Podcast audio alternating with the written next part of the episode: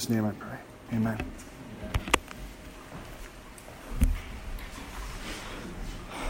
All right, James, James chapter 1. If you're not still open to James chapter 1, go ahead and turn open to that great section. Of course, Chris read a few more verses than we're going to be looking at this morning. He's read much of what we've already been through and walked through together. We're going to be looking at verses 16 to 18 this morning in a sermon that I've titled The Great Giver and the Greatest Gift. And I've decided to really have those as my two main points, and those are on the back of your bulletin that you can kind of follow along a little bit as we go through them. The great giver, how James refers to God here, and then his greatest gift to us. The first verse in our text is going to be verse 16, and it's very transitional.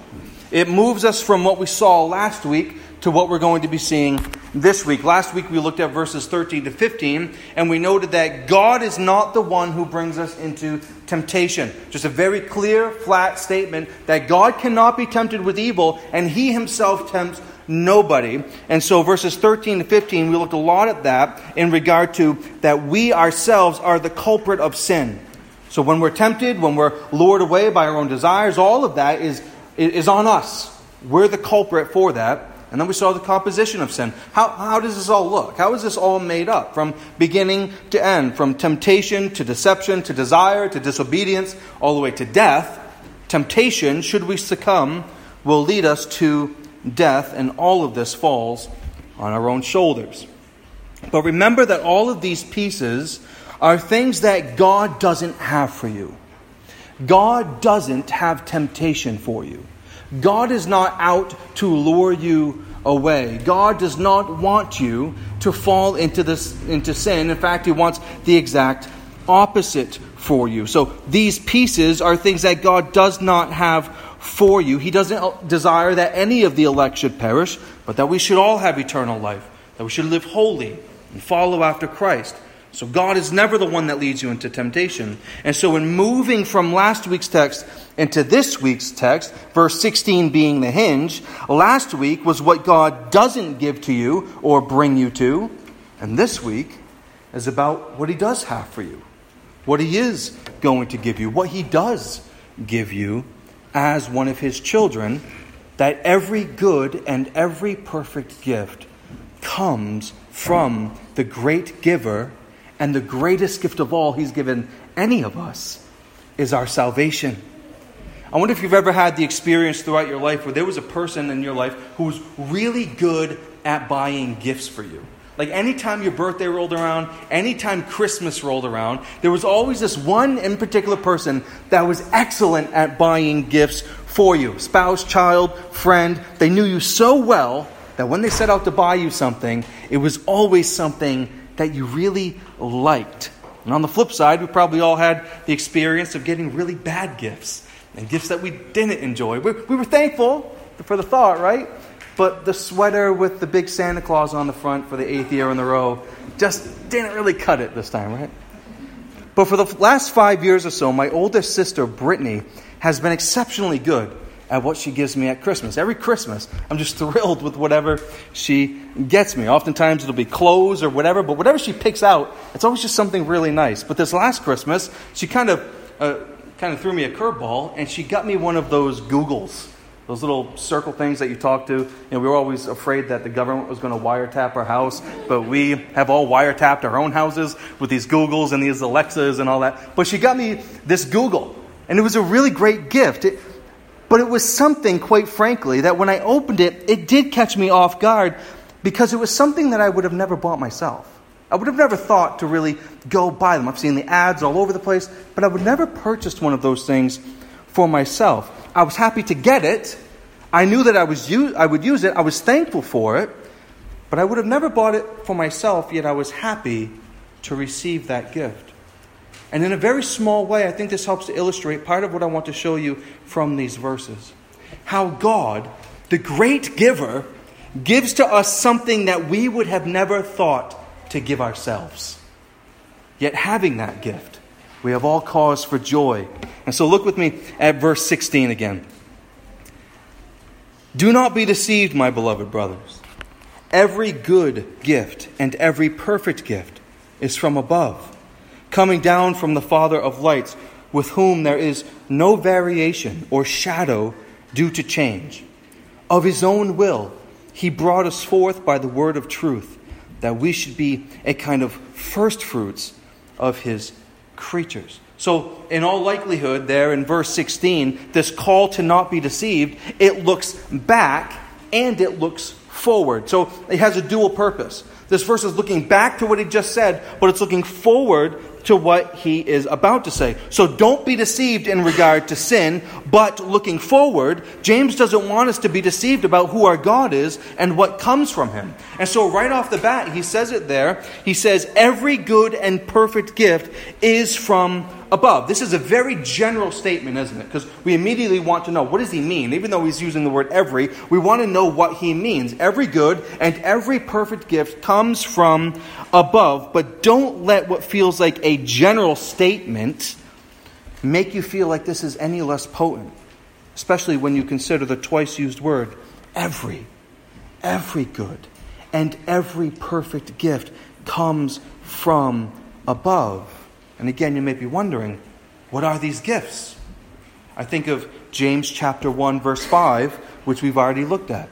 If any of you lack wisdom, let him ask of God, who gives generously to all without reproach, and it will be given to him. So if you want an example of what every good and every perfect gift, well, we could have the example of wisdom there in chapter 1, verse 5. So we've already seen that God is a generous giver. He is not stingy. Right? God is not a, a old hoarding miser. Right? You're in a trial, you need wisdom for the trial. Well, you ask God. He is going to be liberal in how he dispenses wisdom to you. But whatever is good and whatever is perfect, it comes from God. It is a gift from God. And this is echoed in other places in the New Testament. You think of over in John's Gospel, where you have uh, actually John the Baptist who says these words A person cannot receive even one thing unless it is given him from heaven. The Apostle Paul famously says in Romans chapter 11, he gets to the end of all of this great doctrine, and he jumps in and says, For from him and through him and to him are all things, to him be glory forever. That everything is from God. There is not one good thing in your life that is truthful and right and good and perfect that has not come to you from the hand of God. And we don't often think of it this way, though, do we? I mean, let's take even the example of the fruit of the Spirit in our lives.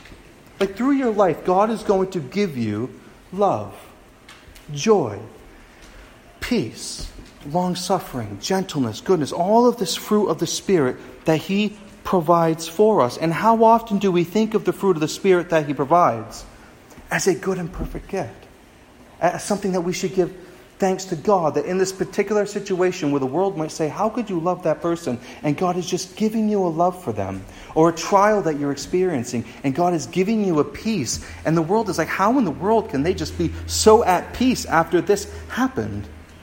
It's from God.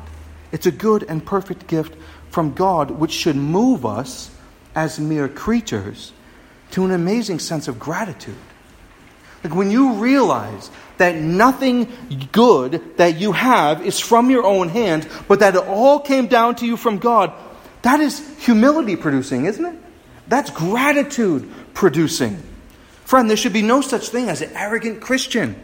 Because the Christian who truly understands that what he has is from God, it produces this humility. It produces this gratitude. And it's wonderful that as a Christian, when we experience that good gift and that perfect gift that has come down from above, it's wonderful that we have a place to go and express that gratitude, isn't it?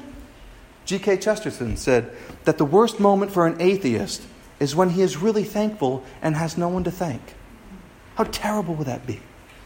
To, to not believe in the Lord, to not believe in God, and you're really grateful in a moment, and you have no place to play to put that thanks. Yet we have a God to whom we can go and thank. In fact, the great giver isn't pictured by James as distant. Again, he doesn't present God as stingy, and he doesn't present God as unreachable. What is the word he uses for God here? Father. He calls him the Father of lights. And that's an interesting way to refer to God, and you don't see it explicitly that way anywhere else in the Bible. The closest, I think, is what you see in 1 John, where it says, God is light, and in him is no darkness at all. So, this is something that God is. He is light. There's absolutely no darkness in God whatsoever. He's the Father of lights. And I think that this is a, a two, there's a two sided application here that God is the Father of lights, which indicates two things. The first thing is that He is a Father. He is loving and tender toward his children, but it describes who our loving Father is that he's the Father of lights, that he's the creator of the lights in reference to astronomy. The, the lights being the stars and the sun and the moon. This is likely a reference back to Genesis chapter 1 in the Old Testament, or certain Old Testament sections talking about the lights. And in Genesis chapter 1, it says, And God made two great lights, the greater light to rule the day, and the lesser light to rule the night, and the stars. So the Father who created those incredible, bright, gleaming stars and the moon and the sun, like all you see in the heavenlies, this is the God from which every good and perfect gift comes from. And so the view of God that James has is that he is our Father. He has the heart that desires to give toward his children, but he is also the Creator. He has the power to give all things to his children. That's often a tough thing as parents, isn't it? I think for all of us, our hearts go out to our children, don't they? And we want to give them the world. Like if we could take the world in our hands and give it to them, we would do it, wouldn't we? Like we want to give them a good education. We want to give them fun toys. We want to give them good life experiences. We want to give them good relationships. We have the heart of tender moms and dads and grandparents toward them. But oftentimes we don't have the power to make those things happen. We don't have the expendable income to give them everything they desire. We don't have the power to make everybody nice to them. And it makes us feel inept at times. And so our heart is tender toward them, and we want to give to them, but oftentimes we simply don't have the means to do it. But this is not the way it is with our Father in heaven. He has both the heart to give to his children, and he has the power to make it happen. But notice in the end of verse 17 that this is a very important comment on our great giver, and it stands in stark contrast to our own character as humans. James says in verse 17, with whom there is no variation or shadow due to change. The fact that every good and perfect gift comes from God is based upon God Himself as the God in whom there is no variation. There's no shadow in God due to some sort of change in God. Like we sing, and we will sing at the end of this service, and great is thy faithfulness. Thou changest not, thy compassions they fail not. As thou hast been, thou forever wilt be, right? Or like we were saying earlier, a mighty fortress is our God, a bulwark never changing.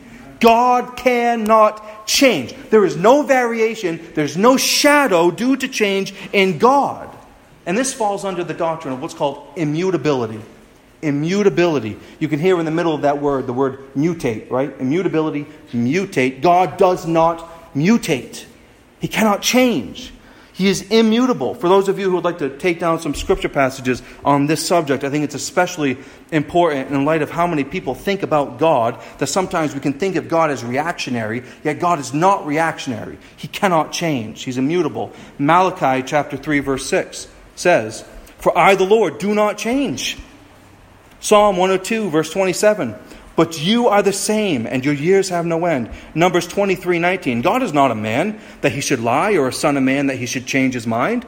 Exodus chapter 3, verse 14. Maybe most famously, God said to Moses, I am who I am.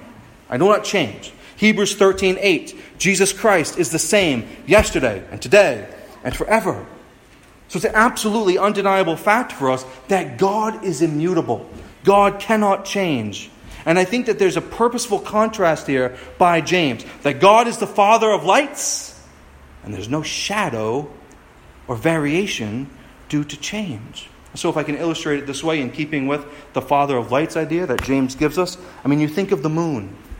The moon is beautiful when it's a full moon, especially in October when it's just that big, hanging, creepy moon, right? They're beautiful. But a full moon is bright on one side, isn't it? There, there's a dark side of the moon that isn't receiving the sun's light. right? I think that's true, right? The, the dark side of the moon, right? So there are variations of change in the moon, while what? The sun remains constant. And so the moon is changing and reflecting the sun in various ways, but the sun remains constant. The sun doesn't have a shadow because the sun is bright all the way around while the moon merely reflects the sun. And in a very small way, I think this helps demonstrate James's point that God is the father of lights. He is the creator. There is no shadow that results from a change in God. He does not change. And so if our God is the great giver, the unchanging creator who is tender toward his children and dispenses every good gift toward his children, what is the greatest gift? That He has given to us. I think that's clearly seen in verse 18. Of His own will, He brought us forth by the word of truth, that we should be a kind of first fruits of His creatures. As we've gotten used to, James often uses metaphors and illustrations to help us understand how he thinks about things. And there is another birthing metaphor here that we're brought forth.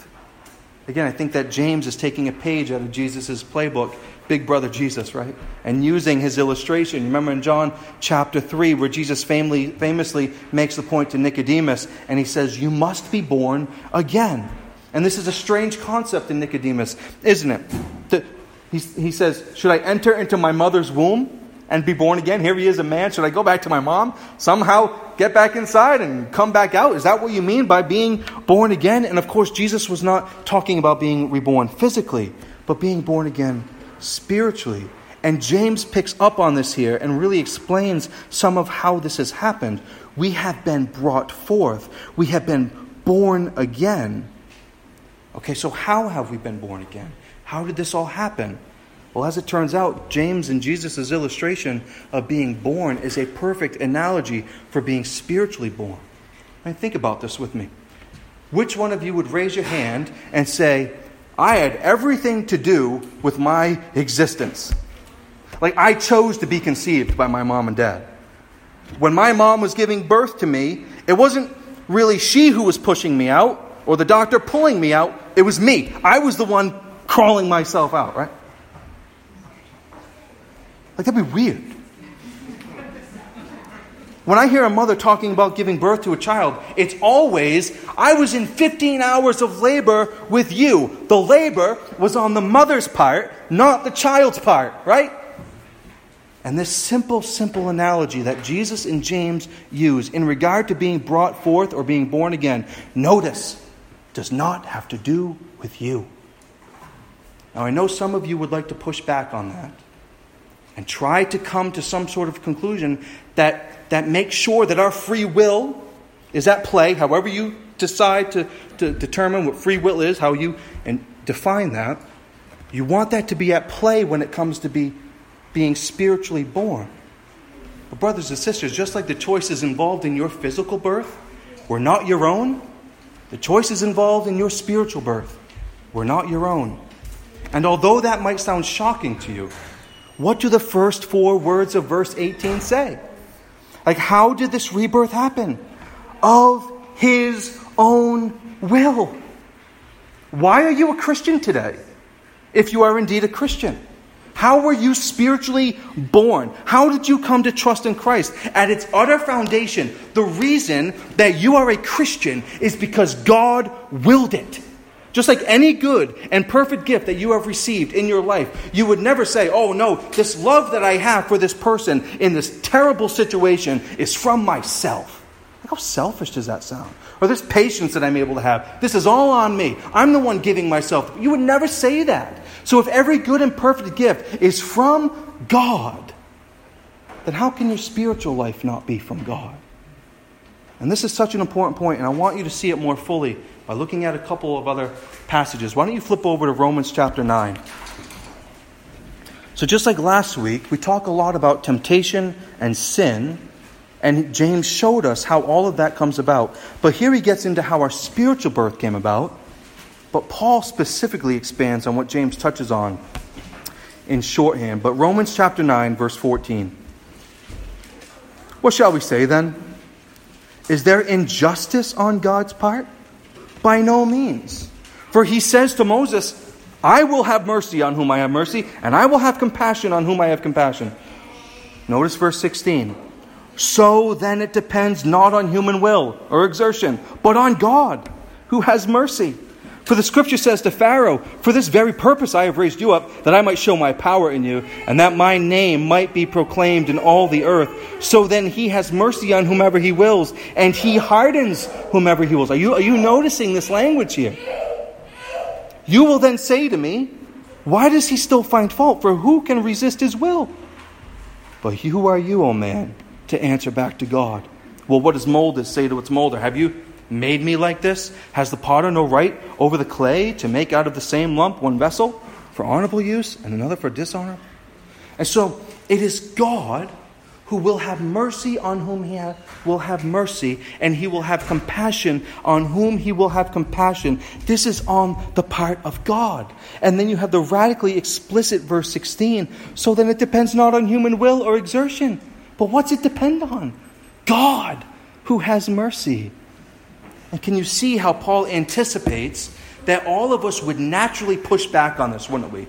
I think all of us, we start thinking through and start connecting the dots, and this implication, this leads over here, this leads over here. Whoa, hang on a second. So you're telling me that God made this choice? And you see in verse 19, you will say to me then, why does he still find fault? So, if all of this is up to God anyway, how can He find fault in those who never had a choice to begin with? And verse 20 is just the silencer. Who are you, O oh man, to answer back to God?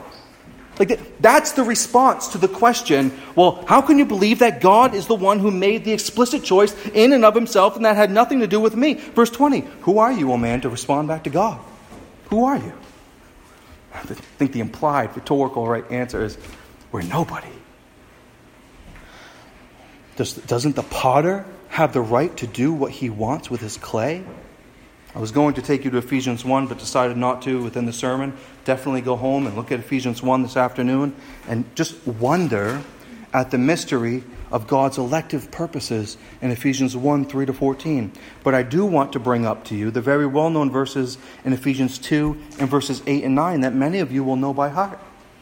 For by grace you have been saved through faith it is not of yourselves. What is it? It's a gift of God. Why? So that no one will boast. So, why? Because God knew that left to our own sinfulness in regard to our own choice in this matter, God knew that if we were going to have this in and of ourselves, we made the choice, we were smarter than everyone, we figured it out more so than anybody else, that we would boast about it, wouldn't we? So that no one may boast. So we've been saved by grace. Where does grace come from? God. We've been saved through faith. Where does faith come from? Faith comes by hearing, and hearing by the word of God. So, God. It is a gift, not the result of your works. It's not your own doing. Why? Because if it were your own doing and our sinfulness, God knows that our tendency would be to boast about it. And we would, wouldn't we? And just speaking for myself, I know that left to myself, I would have never chosen God. Why would I have chosen Him? Left to myself, I would have enjoyed the fleeting pleasures of sin. I would have pursued my own passions as far and as hard as I could. My spiritual birth and our spiritual birth is simply the result of our loving Father setting His love toward us. And I really do think that this has to cause us to step back and wonder, like to consider the mystery involved in all this and the intricacy of our God and the why, and cause us to be grateful and humble. And so we have this great gift of the rebirth given to us by the will of God. But with what did He bring us to life? Like, what was the instrument that He used to revive us? Verse 18 again. Of his own will he brought us forth by the word of truth. So you notice how lopsided this is toward the great giver. He brought us forth by his own will, by his word of truth. So, in order for you to become a Christian, you need what is called special revelation. There's a difference between general revelation and special revelation. General revelation is something that we have all received. We go outside and we see the lights, we see the stars, we see the moon, we see the sun, we see the beauty of the earth that our God has created. Even summertime in Maine, you just drive around and it is beautiful in this place. And that's general revelation. This is what God reveals to every single human being that all know that there is a God simply by what he reveals in the universe. But special revelation, God opens our eyes to see the truth about him as revealed in Scripture. Specifically, I think what James is getting at is the gospel. James and Paul both use terminology, this terminology, the word of truth, and Paul explicitly connects the word of truth with the gospel a couple of times in Colossians and Ephesians. So the gospel is the story of Jesus. The, the entire scripture speaks to the gospel story from the beginning to the end, but it culminates in all that Jesus has done in his perfect life, his death, his resurrection, his ascension, all of which he did on behalf of those he came to save. And the Spirit of God uses the message of the gospel to open eyes. Like, have your eyes not been opened by the word of truth? Have your eyes not been opened by the gospel? And so you may certainly believe in God, and you hear that a lot, don't you? Like this person over here, they believe in God, and they believe in God. Well, of course, we're all supposed to believe in God because general revelation shows us all that God is real. But have they received special revelation? You don't really know Jesus until you know what Jesus has done on your behalf. And the story of what he has done for us is seen in this gospel. And so the question isn't if you believe in God or not, but what do you believe God has done specifically on your behalf? You believe in the great giver, but have you believed in the greatest gift? Summed up, the greatest gift he has given to us is his Son. And for God so loved the world, he loved the world in this way that he gave his only Son, that whoever believes in him will not perish, but they'll have eternal life. So God loved the world in this way. He condescended this much to earth as the Father of lights, giving his Son to this wicked world. And he gave him, he gave his Son, his perfect, holy Son, for what? Like, think about that. What did God give Jesus for? For a bunch of wicked, spiritually dead people? For us? For people like me? With my past and sins and struggles and failures for people like you with your sins and past and struggles and failures? This is what He gave Him for. For you, the perfect for the imperfect. Friend, you cannot be saved by your good works. You cannot be saved by perfect church attendance. You cannot be saved in charting your own course. There is only one way to God and that is through his begotten Son, Jesus. The only way to the Father of lights is through the Son that he has given. And for those whom God wills, as James puts it here in verse 18, of his own will he brought us forth by the word of truth, that we should be a kind of first fruits of his creatures. Those who are brought forth by the will of God through the gospel are a first fruits of his creatures. Like, like a farmer takes his first crop so we are the first fruits brought forth by God. how do you respond to a couple verses like this? We've only really looked at a couple of these verses. How do you respond to them?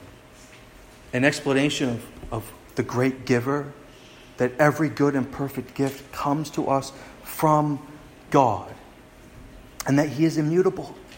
Like it's all based on the fact that He doesn't change. We all change, and God never changes.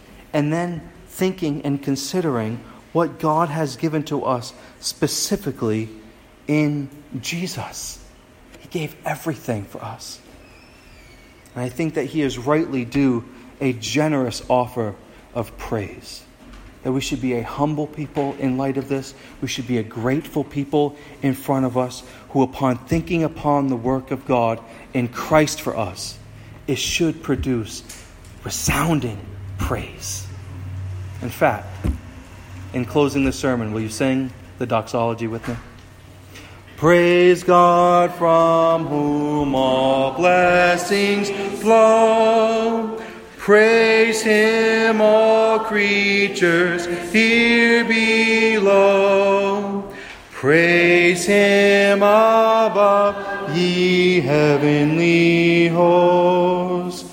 Praise Father, Son, and Holy Ghost.